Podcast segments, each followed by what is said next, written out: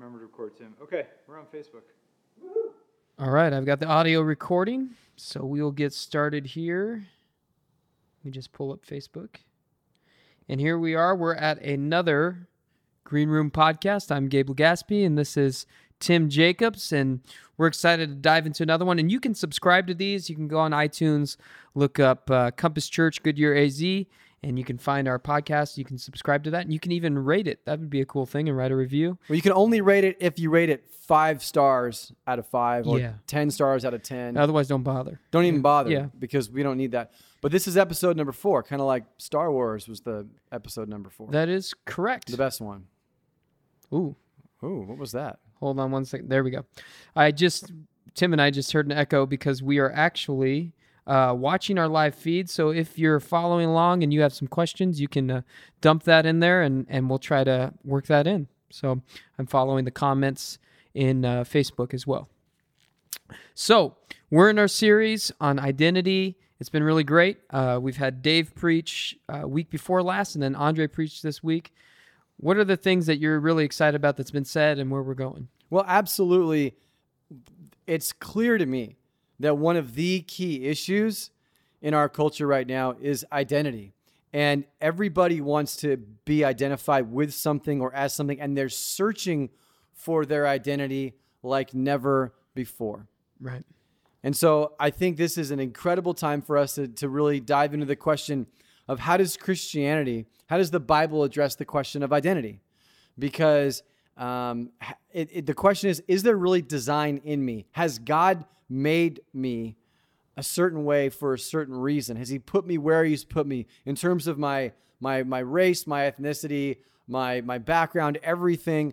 God has made me, as Andre did such an incredible job talking about one Psalm 139 that I'm fearfully and wonderfully made, that every single day of my life was already foreordained by God. He, he knows that it's like the book has already been written. You're just going page by page right now in the story that God's written for you. And that should bring in a tremendous amount of comfort because you can't, we can't do everything. We can't, you know, there's only, we only have a finite amount of time, but we're living the time that God wants us to live. And that should hopefully bring peace to people who are struggling with who am I and everything else. God's got you where He wants you. He's made you the way He wants you to be. He hasn't made mistakes, He hasn't made junk. He's made something beautiful and wonderful. And the more we get away from God, and the more we ignore him, the more confusion we have about ourselves and who we are. Yeah, I, I, I think there's a lot that you just said there. Um, you know, Ravi Zacharias, who I, I subscribe to, is a big fan of him. He talks about how every worldview has to has to define these things: identity, origin, purpose, and destiny, right? And condition of the world. And and you just hit all those things because they're all kind of tied up into that identity. You know, who we are, who we've been made to be, and that also gives you a trajectory of of where you can go Right. as well. Right. And because, yeah, if you don't know where you came from, it's hard to know where you're going and why you're supposed to be going there. And what I'm hoping people will realize through our series and even just in their life themselves is that there is a beauty in their own uniqueness. And it's it has it does have so little to do with the externals and more to do with the fact that you you have value just simply because you are. And what's really interesting about this whole thing that's come out with this shooting, this terrible tragedy that uh, it happened in Orlando, is that, and you see like churches have responded and and people have responded saying, we we know that that the shooter targeted this um, this gay nightclub, and a lot of the people of the 49 who were killed were um, were homosexuals that doesn't matter. It doesn't matter, you know, I mean, it matters in the sense of this is who the guy targeted. These are human lives who have value not because of their choice or their wiring or whatever you want to call it. And, and I think that's part of the problem. It's like, well, you know, I, I'm I'm I'm a you know lesbian or gay or bisexual person, so you need to value me because of that. No, I valued you before. Yeah. Because your value is intrinsic. Your value doesn't come from your sexuality. Your value comes from God because you're made in His image. And, you know, those things um, we can talk about. And see, that's where I think a lot of where we've gone off track. So if I say, you know, I don't think, I don't believe that that kind of lifestyle is a lifestyle that's constructive for you, that brings joy for you. I don't believe that fundamentally that's that's what that's God's best for you. I don't believe that. But that doesn't take away your value because your value isn't wrapped up in that. Yeah. Your value is wrapped up in the fact that you exist and you're made in the image of God. And so, in a strange way, um, you've got people that say, "Well, well, you know, I've got to be defined this way, and you better value me for this." I don't value you for your sexuality. I value you because you're a human being. I don't value you for your race. I value you because you're a human being. And when we begin to devalue people based on those things, or assign more value to one person than the other guy because of those things, we start to get off topic. And what's so tragic about this is not that the shooter went to a homosexual nightclub. It's that 49 people made in the image of God were murdered, and and you know 53 or however many others um, were injured. And when you know whenever they talk about injuries, it's like well. We get in our, our our mind like, oh, maybe they got a cut or whatever else. Those can be very debilitating, Yeah. brutal. We don't even know that these. You have 53 people that will be living injured potentially for the rest of their lives because of this. And then, of course, the the hundreds of others who just were there and were traumatized by Yeah, the whole thing. And it's an awful thing. Emotional injuries as well. Absolutely. Dealing with that, and, and then the people that are surrounded outside of them that weren't even there, but are touched by this because they know that person or they were they were related to that person. Mm-hmm. Yeah. So it's a it's a tragic thing all around, and, and anybody who doesn't see that they're they're missing the whole point. Right. It, it is a tragic thing. But at the same time, it's an opportunity, hopefully, for all of us to come together and say, hey, listen, let's just reclarify. Okay, I know we've had our, our differences or our squabbles or, or our arguments about, you know, legitimate lifestyles and, and lifestyles that we think might be problematic or destructive or just unbiblical. But that does not take away from the immensity of the tragedy that occurred. Yeah. One thing that happened this Sunday, if you, if you weren't at our church, uh, we prayed for those lives, for those families, for the people touched.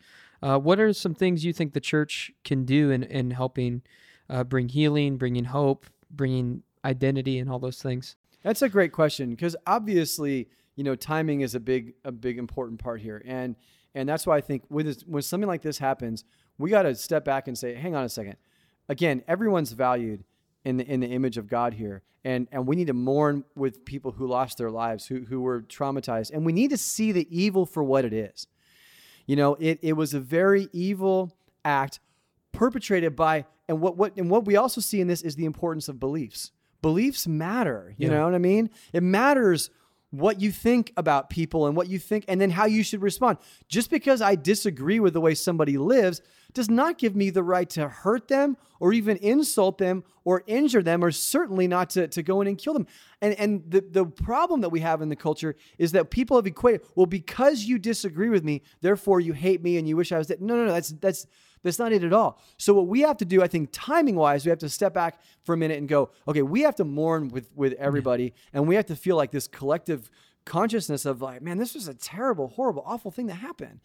And and then I think like I love what Chick Fil A did. You know, Chick Fil A, which has been you know uh, criticized by the culture, the pop culture in many ways for for comments that were made and saying you know we don't support same sex marriage.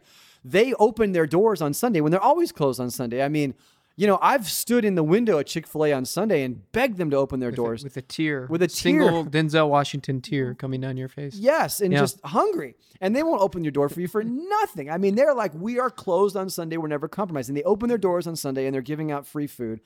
And I thought that was a really cool statement. So here's the key thing it's grace. Yeah. And sometimes grace means withholding things that you might normally say because the timing's really bad or the situation doesn't call for it. The situation calls for for you know what? Um, people have lost their lives. This is really sad, and let's let's let's try to put ourselves in the shoes of the people who went through this terrible thing Yeah. you know and we do know that that um, there are a lot of people um, even in that lifestyle who just by nature of the fact that they live in that lifestyle experience a lot of hurt and experience a lot of you know isolation and brokenness or whatever and then to have all of that on top of it then this terrible tragedy and this terrible act of evil done against them just redoubles that so so as the church what can we do well the first thing we do we have to be careful what we say and we have to be careful what we don't say um, in, in, in this moment right now. And what we can what we can say is, hey, listen, your life matters to God. Yeah. It matters to God. And whenever these things happen, no matter who they are, it's it's tragic. Yeah, you touched on a lot of really cool points in there. I remember uh, finding a book years ago that was written shortly after World War II. Uh, the author's name was Weaver. I can't remember his first name, but he wrote a book called Ideas Have Consequences. Mm-hmm. And he was basically writing, you know, almost in response to the belief systems that the Nazi regime had and, Yeah. and saying, you know, people have intrinsic value. If you don't believe that, there's an outworking there. So when we, we look at worldviews and things Mhm. like that, I mean, the conversation is going to go that way eventually. Maybe now is not the time, but we have to really go, what brings the most value to human life? And when you say beliefs have consequences, what we mean specifically is the beliefs of the shooter. Yeah. You know? And those are very different than Christian beliefs. Those are not Christian beliefs. Um, we do not believe. We, we see the crazy thing about this is is Jesus gives in the book of John like the ultimate essence of of what it of living out a Christian faith. And what is it? To give your life for someone else. Um, greater love has no one than this, that he laid down his life for his friends. So the the the the pinnacle of Christianity, the the greatest expression of Christianity is not to shed innocent blood or even to shed guilty blood for that matter. Yeah. You know what I mean? From, from a vengeful standpoint. You know what I mean? If you're operating in a, in a situation of a war where you're like an agent of a country, that's different. Or justice. Or- there's there's things in there. Yeah, right. Sure. But but but to not shed your blood, but for me to shed my blood, Right. if it means sparing you, like that is the ultimate existential, you know, manifestation of the Christian life, The righteous man dies for the unrighteous man. which is what Jesus did. Exactly. So that is so 180 degrees wildly different than from what this guy did. And the, the, only challenge that I have is, you know, you see some of these op ed pieces and things that have been coming out saying, well, you know, see, this is what religion does. Religion teaches this kind of stuff. No. And that's where, you know, you got to push back and say, time out. That's not fair. That is not true. Now, are there some Christians who, who or people who claim to be Christians and say these things? Yes. But there's some in every group who try to, who misrepresent the larger focus of the group. Well, even in this book uh, that I was referring to, it says ideas have consequences. So Right. he's he's actually relating it to not even religious beliefs, but the ideas that aren't founded.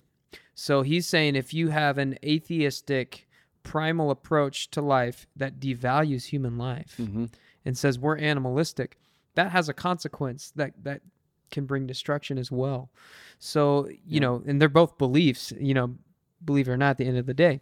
So you you whatever we think, you know, it has outworkings and it's going to come out in some way or some form. It is. So it's important to understand what do you really believe and let that work its way out. And by the way, what's so critical about what you just said, which was huge, and I wish mm. people talked about this more, is that the way that we know we're going to defeat this, because we already know these people are in our country. Yep. We, we don't know where they are. We don't know when they're going to strike again. And it doesn't matter what kind of laws you pass or whatever. You can't ban them, you can't keep them out. You can't. You can't. There, not there, are people already here. So the Build only thing you can do is you have to change the ideology. You have to change the beliefs. But you can't substitute something for nothing. You can't tell an Islamic extremist, don't believe in God and don't believe that God wants vengeance on people. You have to say, no, God put himself, you know there's a God. You just believe in a God that is not the God that is the true God. The true God would never call you to do that. That grace and love trump this death and destruction that you are believing. But you can't just replace something with nothing. You can't, you know, nature hates a vacuum. And when there's a vacuum in a culture like there is in ours, where you pay all kinds of money to go to school where they basically teach you that you are an animal and believe in nothing, something's going to fill that void, some kind of passion, some kind of because we're just that's who we are. And so you would expect that that something raw and strong is going to step into that void Right. and is going to be much more powerful than the ivory tower, you know, college professor kind of people who just can sit back in the safe kind of environment where they're not really challenged Yeah. until you throw out all your beliefs and embrace, you know, quote unquote rationality or whatever else. Yeah, I, I can't remember who said it. I've heard Ravi quote it, but that the real destruction and the real devastating weapons aren't made in the laboratories, but they're made on the desks of these these college professors, philosophers, and things like that because the ideology is what, mm-hmm. when it's carried out, you know, as soon as you dehumanize somebody, that's when it's easy to treat them however you want. Absolutely. The dehumanization part. And you see how many subtle ways. And we have to remember, this is important too. And this stuff, again, this is, we, we say these things because we see these things happening in our culture and we don't know why, but yet we do know why. When you raise up um, ideas above the value of people, and even when you raise creation up, Yeah. you know, and you raise animals up um, above or to the level of people, the, the value of the people has to always come down. And remember in, in Psalm chapter 8, it says, it, this, the, I think it's David who's writing the psalm says, You created men a little lower than the angels. So we always look up to God for our value, whereas the secularist always looks down to the animals for his value or his identity. Well, I came from this primate or this whatever, and we and we p- patch all these things together to try to come up with our story. Where the Bible always tells us to look up and see that we have eternal value that can't be you can't put a price on that. And the biggest way that that's been proven in our narrative in our story is Jesus, that God Himself um, was willing to give himself up for us. I mean, you can't have a higher price in all of the universe. So when you have that, what happens is that filters into everyday life. And, and you say, okay, of course, there's people whose lifestyles and whose ideas I disagree with. But I, but I can still say that you are my, my, my brother, my sister. You know, I, I don't I don't want you to uh, I, I feel like I've found something in my life that's true and good and constructive, and I don't want you to miss that. Yeah.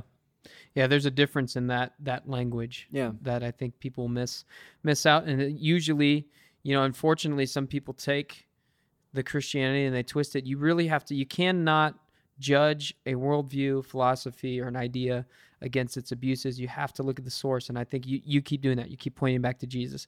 How would Jesus handle this? How would Jesus how did Jesus handle this? And looking at that and, and understanding that's the real value of Christianity because it's based off of Christ. And there, you know, and it's funny. What would how would what would Jesus do if he were here?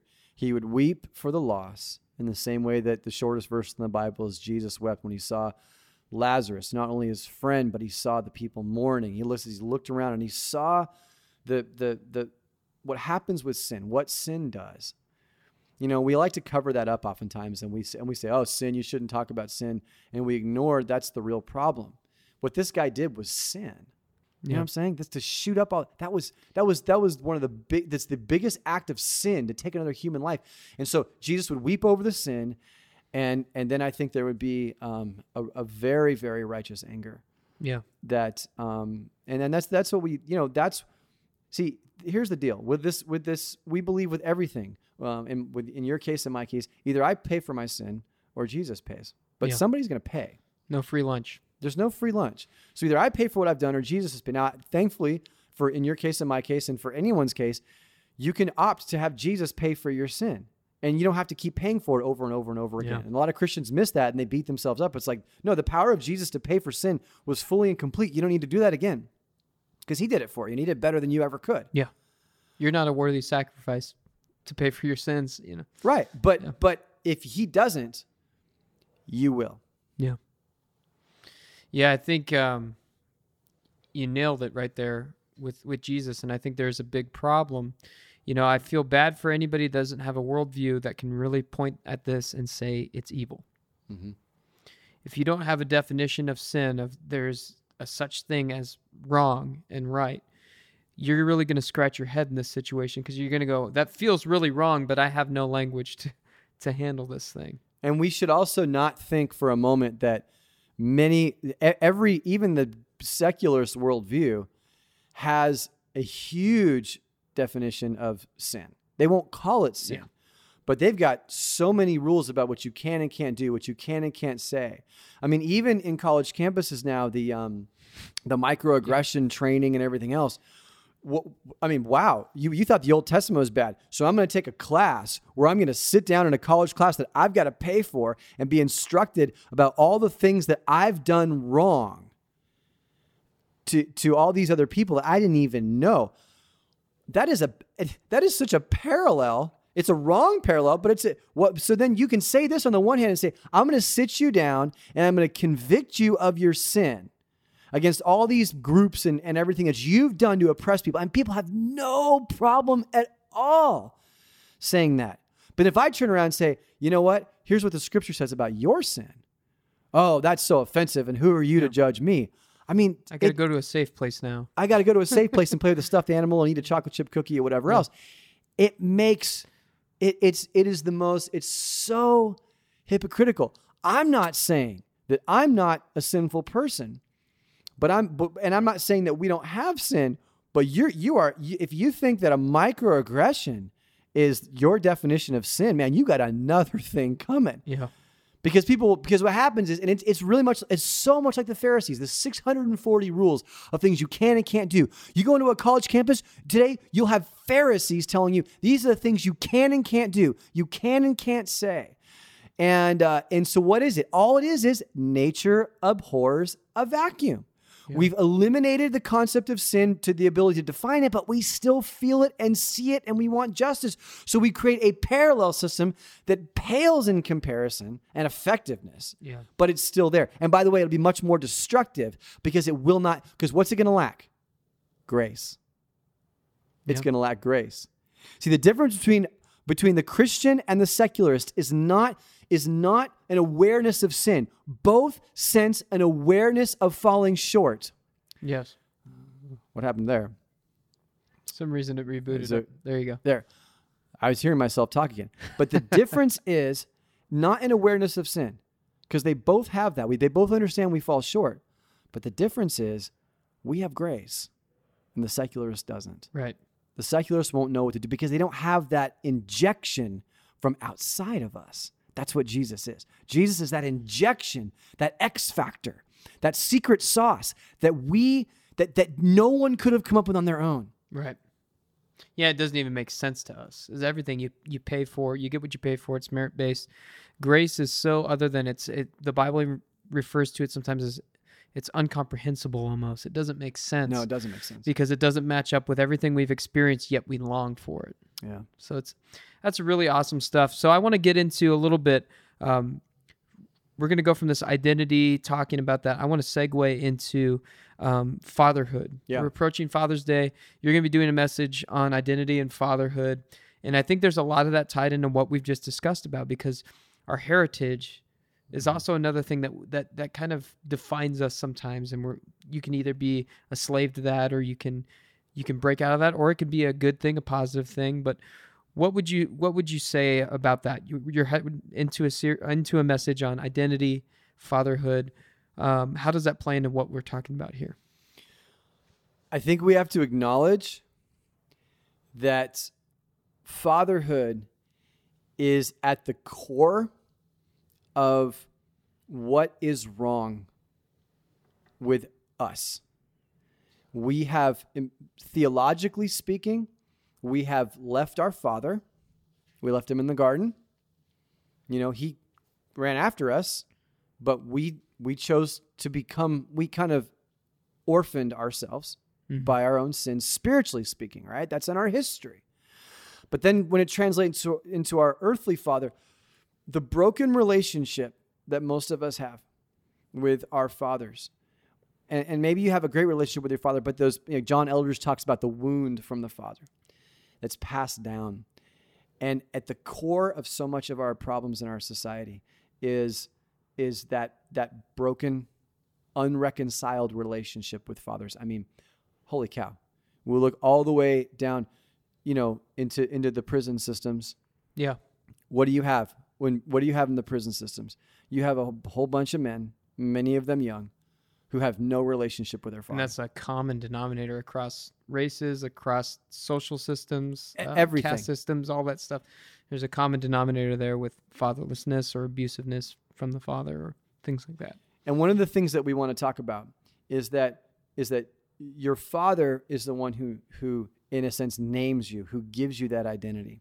And if you never get named by your father, and again, I want to give props to John Eldredge to talk for talking about this in his book Wild at Heart, and there's been other guys that have followed up on it. But your father is the one who tells you who you are. And if you don't, if that's been misrepresented, if that's been broken, if that's been um, just absent, then you're going to go on this search all the time for your father and what he has to say about you. And so it so what happens with women is when they go on the search for their father, they try to find that that that understanding of who they are in other men, even if they're abusive or whatever else, because they're trying to find that answer: Am I beautiful? Am I valued? Am I am I worth anything? Whereas the men will often answer ask the question: Am I really a man? You know, Dad, do you see me as one of you? Do you see me as a man? And do, because if you say I'm a man, then I'll believe I'm a man. Right. But until you say that, until you communicate that, I don't know. And so I'm going to go into either um, as um, oh gosh, what's the guy's name who wrote this article, this brilliant article um, about 12 years ago that came out on the Claremont Institute um, about wimps and barbarians. I can't remember his name, but but really it's the two extremes that men tend to go to. Either they become very passive, very wimpy, very on the sidelines. They don't. They women are completely turned off by them because there's nothing there, or they become barbarians. They become abusive. They become angry. They over assert themselves and they become obnoxious. And they don't know because both of them are asking the same question. Someone tell me I'm a man. Someone right. tell me who I am. And I think that is at the core of of our problem and we're not naming that enough. You know we're not acknowledging that enough. It's not going to be a government program. It's not going to be more education. It's not going to be more money. It's not going to be um, whatever the case is that you want to make it. It's somehow i've got to reestablish or form a relationship with somebody that i can call my father and who has to show me who who I am based hopefully as a mirror image of the reflection of God. You know, and really the church can step in in a lot of ways um, and fill that void. Um, both myself and I know Dave uh, Hurtado, our executive pastor, we kind of grew up with some voids there. Um, there were a lot of godly men that you know they weren't perfect men, but God used them in great ways. I, I think back to to um, uh, Pastor Joel, uh, Mark Craigler, these guys I'm naming that that were there when I was growing up. Ken Abrams, uh, Martin Bratlin, uh, Larry Hughes, just men that that uh, did what they could to help fill the. I mean, you can't yeah. you can't fill those shoes, um, but they can do things to model godly. And I I had a clear picture. I remember when I was younger. Uh, my dad was kind of absent from the scene, mm-hmm. and my mom said, "You know, your dad's not around, but you do have a perfect father in heaven." Mm-hmm. And that was never, you know, some people go, "Oh, you're going to be mystified by that that idea of a father," and I think actually the fatherless guys tend to try to wrestle with that more. You know, for me, it was never. I was like, "Oh, perfect father." It's all the things that aren't there that's what he is and it just made sense you know i, I, I read uh, donald miller's book a few months ago that was on.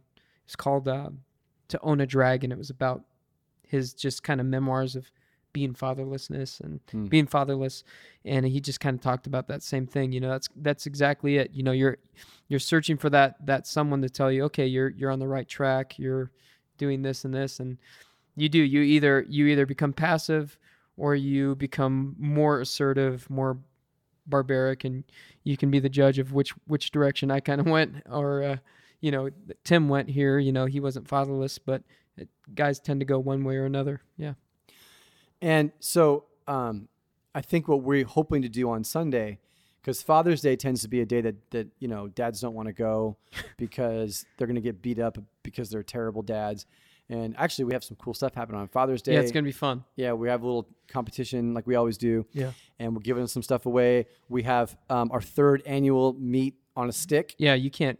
Where else you, are you gonna get that? Where else are you gonna get that? Meat I mean, on a stick. Father's Day. You, you don't want to miss that. So if you're thinking about staying in bed for Father's Day, don't. We're gonna have some brisket. We're gonna have some fun. It's yeah, gonna be a good time. And what you're not gonna get beat up about how bad of a father you're being. Rather, I want to talk about the role of fatherhood in shaping your identity and how important that is. Because if you can recognize, you know what, I, have been, I, I, there's there's been this kind of gaping hole, this wound, or whatever else, and I can acknowledge that, then maybe I can it can get me a step closer to kind of healing that and understanding more of who I am and who God has made me to be, because God is the ultimate Father. So we're gonna talk about that, but I want to even cool. say when we look at this Orlando shooting once again you start tracing the uh, layers of the onion back. who's who's the the the um well of course there's the antagonist who's who is it this whole thing co-starring in this whole the guy's father Yeah. I mean, you have a guy who who has um, made statements about homosexuals. You have a guy who had a TV show or something, and and he was you know very hard line and aligned himself with the Taliban. But you think that that guy who shot up that place has some daddy issues? Oh yeah. And he has a father who was involved in his life, but in a very negative way. And I just here's the thing we have to understand. Imagine if this shooter's father was one who taught grace, who taught love, who taught compassion, and who taught things that, uh, who taught a God of love. Yeah. You'd have 49 human beings still alive today. yeah, that's huge. The You would. impact of that. You would. I mean, because the, everybody ran right to the Father, and now they're seeing this as a um, as a as definitely a, a a step in the whole process. I think one thing too to say is you cannot underestimate the role of a father. No. So you know, like you know, I had mentioned I kind of grew up fatherless. Um, my dad, since then, we we have a pretty good relationship. We talked on the phone yesterday. Um, it's never too late. Right. So your role is still effective. You can still do incredible things. I know you work really hard to do right by your kids. I I pray about it, think about it daily. You screw up all the time. You're You going to screw up all the time.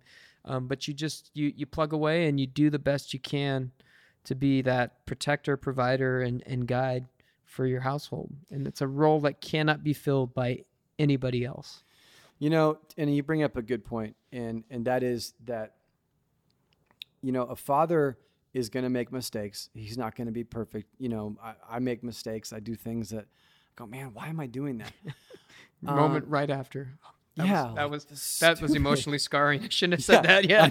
Well, exactly. Like, gonna- oh you're man, gonna need therapy for that we're one. gonna- right. Send me here the bill. comes the counseling.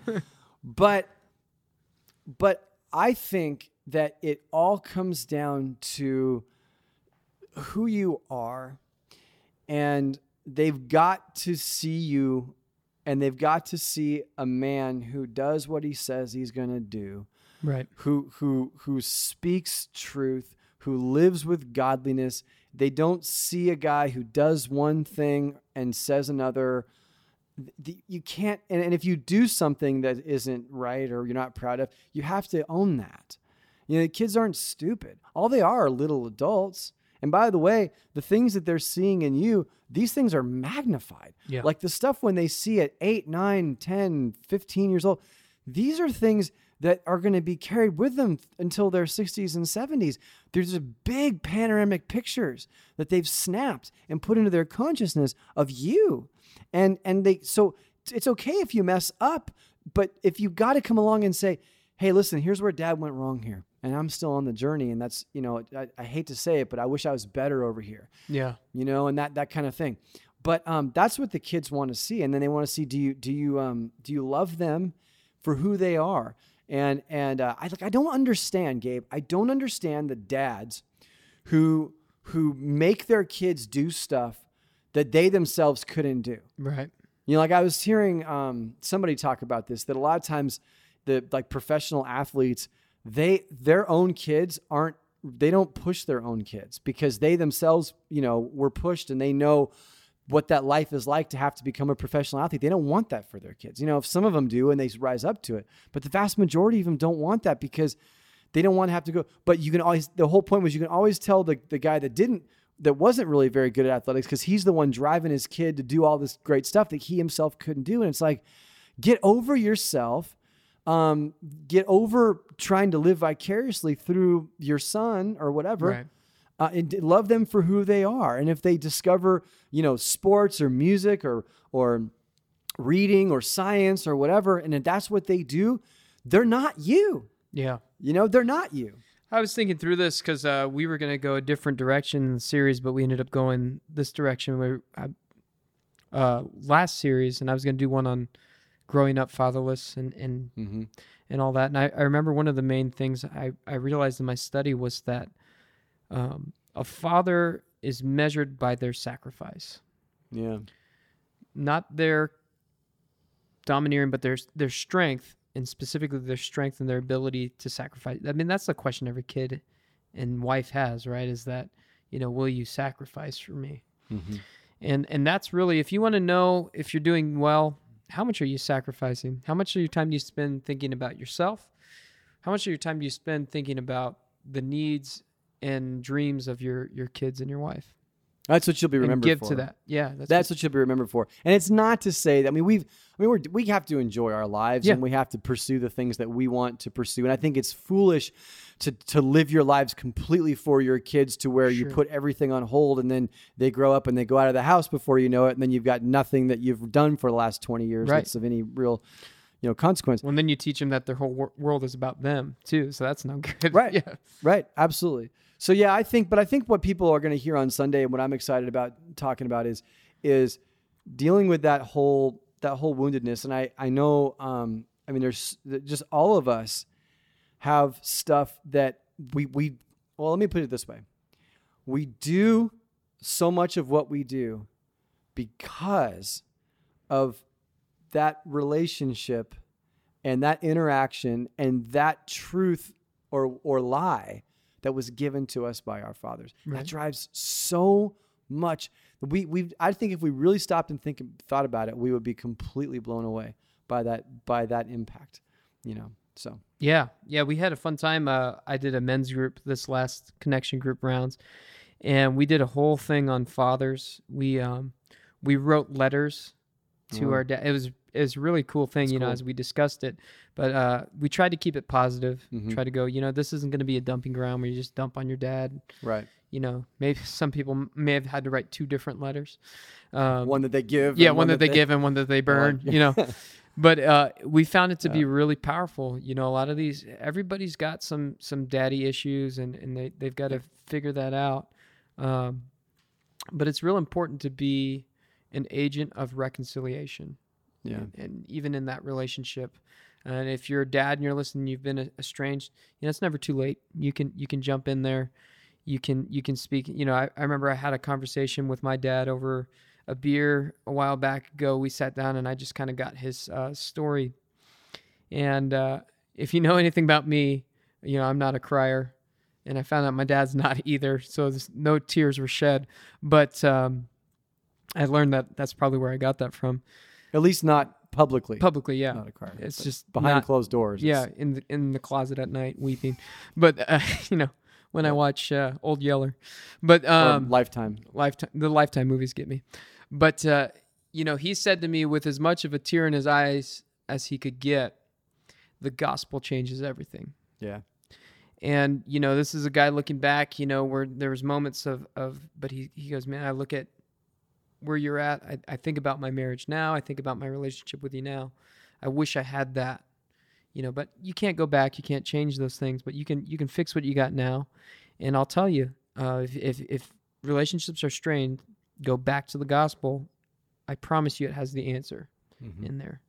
It may take some work and may not involve all the fun things that you want, but it will fix things the way they need to be fixed. as best as possible. Yeah. Because you may find that in your relationship with your father, you may you may actually be the one playing the role of the adult or playing the role of the one reaching out, playing the role like I shouldn't have to do this, but you're doing it. Doesn't matter. It doesn't Yeah. it doesn't matter cuz you know that's kind of what you do. And, what are you going to do? Wait forever? you know, And then a lot of times it's not going to happen. Yeah. Yeah, if, if you're waiting for somebody else to approach it, it's it's probably not going to happen. You're going Right. to have to reach out there and be that agent of reconciliation. Uh, I want to talk before we get going about GLS because Yep. it's huge and Yep. it's cool, and there's going to be some cool things happening with that. Um, what is it? Who should come, and, and when should they register by? We've talked about it before. It, this is a this is like the premier leadership experience. July, uh, I'm sorry, August 11th and 12th is when it is. So it's Thursday and Friday. Now that seems far. It seems far, but it's not. It's less than two months away. Now it's a Thursday and Friday, and people say, "Well, why are you doing it on work days?" Well, part of the reason why is because it's an opportunity for you to pause from your work. You may need to engage the people at work and say, "I need to do this because this is going to make me better at what I do." It doesn't matter what you do Bring them. Bring your people. At work. bring Yeah. the people. Yeah. Um, this I realize this is new, and people are going to be like, "Well, I've never done this before." This is going to become part of our culture. And again, I love this because this reaches out to a huge felt need. The people in our community here want to know how to be. How do I how do I become better at what I do? How do I make more money? How do I get promoted? How do I sell more stuff? How do I become a better me at work? And so all this stuff, it's gonna like it's a two day just in your face, drink from the fire hose. The best leaders in the world, not all of them are Christians. I don't know, maybe half of them are, but there's but all truth is God's truth, Gabe. You know? But I believe that. And yeah. so, so, so you're just going to learn principles that that whether these guys know they fit with the scripture or not, they do because they work. You know, you talk about service and you talk about humility and you talk about giving and you talk about excellence and you talk about giving your best and not being selfish. These are kinds of things. And then it's just trickled down into all these functional areas that you can do. So, what the biggest challenge I think that we might have is people saying, that sounds really cool, but it's not for me. And it's like, how do we convince people? No, it is Yeah. for you. The thing they have to know though is July 12th, the price goes up. You're getting right now $89 if you go if you're at Compass and you have the code. Um, we can't give you the code because A, I don't know what it is, and B, we only we're only allowed to print it like on our stuff when you come on Sunday morning. Right. But it goes up hundred bucks July 12th. Um, so even at $189, you say, well, that's a lot of money. But it's not. When you when you think about what it can do in terms Right. of your advancement. When was the last I guess I'd, i challenge our the people that are watching and listening. When was the last leadership what was the last leadership book that you read? What was the last self help, not self help as in weird, you know, um, crystals and stuff. kumbaya. Yeah, not. But I mean, like to help yourself get better practically that you actually invest in. You are your greatest resource. You know what I mean? All you have is you. Once you're gone, you're gone. So, so to ha- to invest in that, I tell you, I'm excited about it because we are we have built a leadership culture here. Yeah. And I, I- this is and by the way, from a standpoint of helping people understand, it's a well. If you if you dig a well and there's good water in there, people will come. And I'm telling you, the well is deep here. Yeah, I I remember going to we've gone how many years in a row? I don't know three, Three. at least. But I, mean, I was before that too. I was I, going. I went yeah, I went Yeah. in college, we went to one. Um it is so useful and every time I go I go, man, I wish so and so was here. I wish so Yep. I remember sitting in one last year it was I think his name was Schust, the the guy for Ritz Carlton. Horst, Horst Schultz. Schultz. I have s- Some. he had thick accent. Yeah. We're Americans, we don't know geography. So whatever I he think he's German. German. Yeah. He was he was the uh he worked for Ritz Carlton. He started. He started Ritz Carlton and works for another Yeah. kind of place, but he he did a thing on customer service and the whole time, you know, I'm thinking, man, my wife should have been here. She would have got a lot out of that because she works, you know, almost everybody's in customer service in some way. She owns her own photography business, Yeah. but learning how to, you know, like he just said some really powerful things that like you could just apply and go, I'm gonna I'm gonna offer her something greater. Yep. You know, and it really right moves you. Yeah. It moves you like you're going. I have to. I have to be different. Yeah. You know, when you see these guys, and it's not. I think some people think, well, some people were given these skills and abilities, and they just kind of, you know, were they got the deep end of the gene pool or whatever else. No, these are people who've worked very, very hard. Right. And a lot of them from very difficult circumstances. And some of them are still in very difficult circumstances. You would not want to trade places with them, but in their context, they're amazing leaders. Yeah, there was a, a pastor in Africa that had Yeah. this small church and he was trying to lead all these things. There was uh, the the feedback book that Which we've uh, gone through. Sheila Heen uh, Yeah. was up there speaking. That was awesome. You'd think, who doesn't need to learn how to receive feedback well? Yeah, not just give it, but receive it. Yeah. So when you're told, you know, you need to fix this, and we've developed a feedback culture here, where I mean, we go through and like if I, when I preach, um, you know, people have the opportunity to say, "Hey, now that was good," or you know what, here's what you could do better. Yeah, we did it today with Andre. We sat down We did. and he welcomed it. You know, it's it's good stuff. That's not just for a manager per se. Right. Anybody can gain a ton from this. It's going to make you better at what you do. Absolutely. So Cool. we've, we've got that. Uh, the other thing we, we again want to say subscribe. Come to Father's Day this weekend. It's going to be a lot of fun. It is. And uh, Saturday nights, that's our last thing to hit. Saturday night service. We're starting that up. Yeah, August um, 6th is our first Saturday night service, and we're going. We're doing this thing. And I mean, I have so many people that are just annoyed by the fact that we haven't done this yet. And there's been reasons. We've Yeah. been waiting for our construction to get done. You know, um, we've been, you know, you've had um, some job on Saturday night you've been doing somewhere. And no, yeah, I'm joking. I just made that up. You know. No, but we, we, we, we've had, we've been ready to, uh, so I could have gone down a really Yeah, that that could have been bad. bad Yeah. um, but I, anyway, we've been waiting for this to happen for a long time, and we're ready. We don't want to start in the middle of summer because that's kind of dumb. Yeah. So we want to do it when people are back. And here's the great thing: NFL season is coming up in August, or I guess September is when it starts. But you know the preseason stuff. And here's the cool thing: in um, in September, when people want to watch football on Sunday, you can go Saturday night. Saturday night. It's gonna be a great option. We're gonna need volunteers for that. We need uh, registrations again Yep. for for for GLS. Register before as soon as you can. Um, if you want to get that discount, it's a huge discount that they're offering for Compass Church Yep. people. It's great. It's great. You want to do that right away. Um, we need those as soon as possible because once that deadline's passed, we won't be able to offer that as well. Uh, we need people to volunteer for Saturday nights. We need people to volunteer for GLS still too. If you want to come and serve, um, you won't be able to attend. That won't be your first priority. You'll probably catch some things, but uh, we need people to serve and, and showcase our church too. Yep. I agree. That's great. Thanks again, Tim. It's always a lot of fun. Again, you can subscribe, you can review. We want good reviews, right?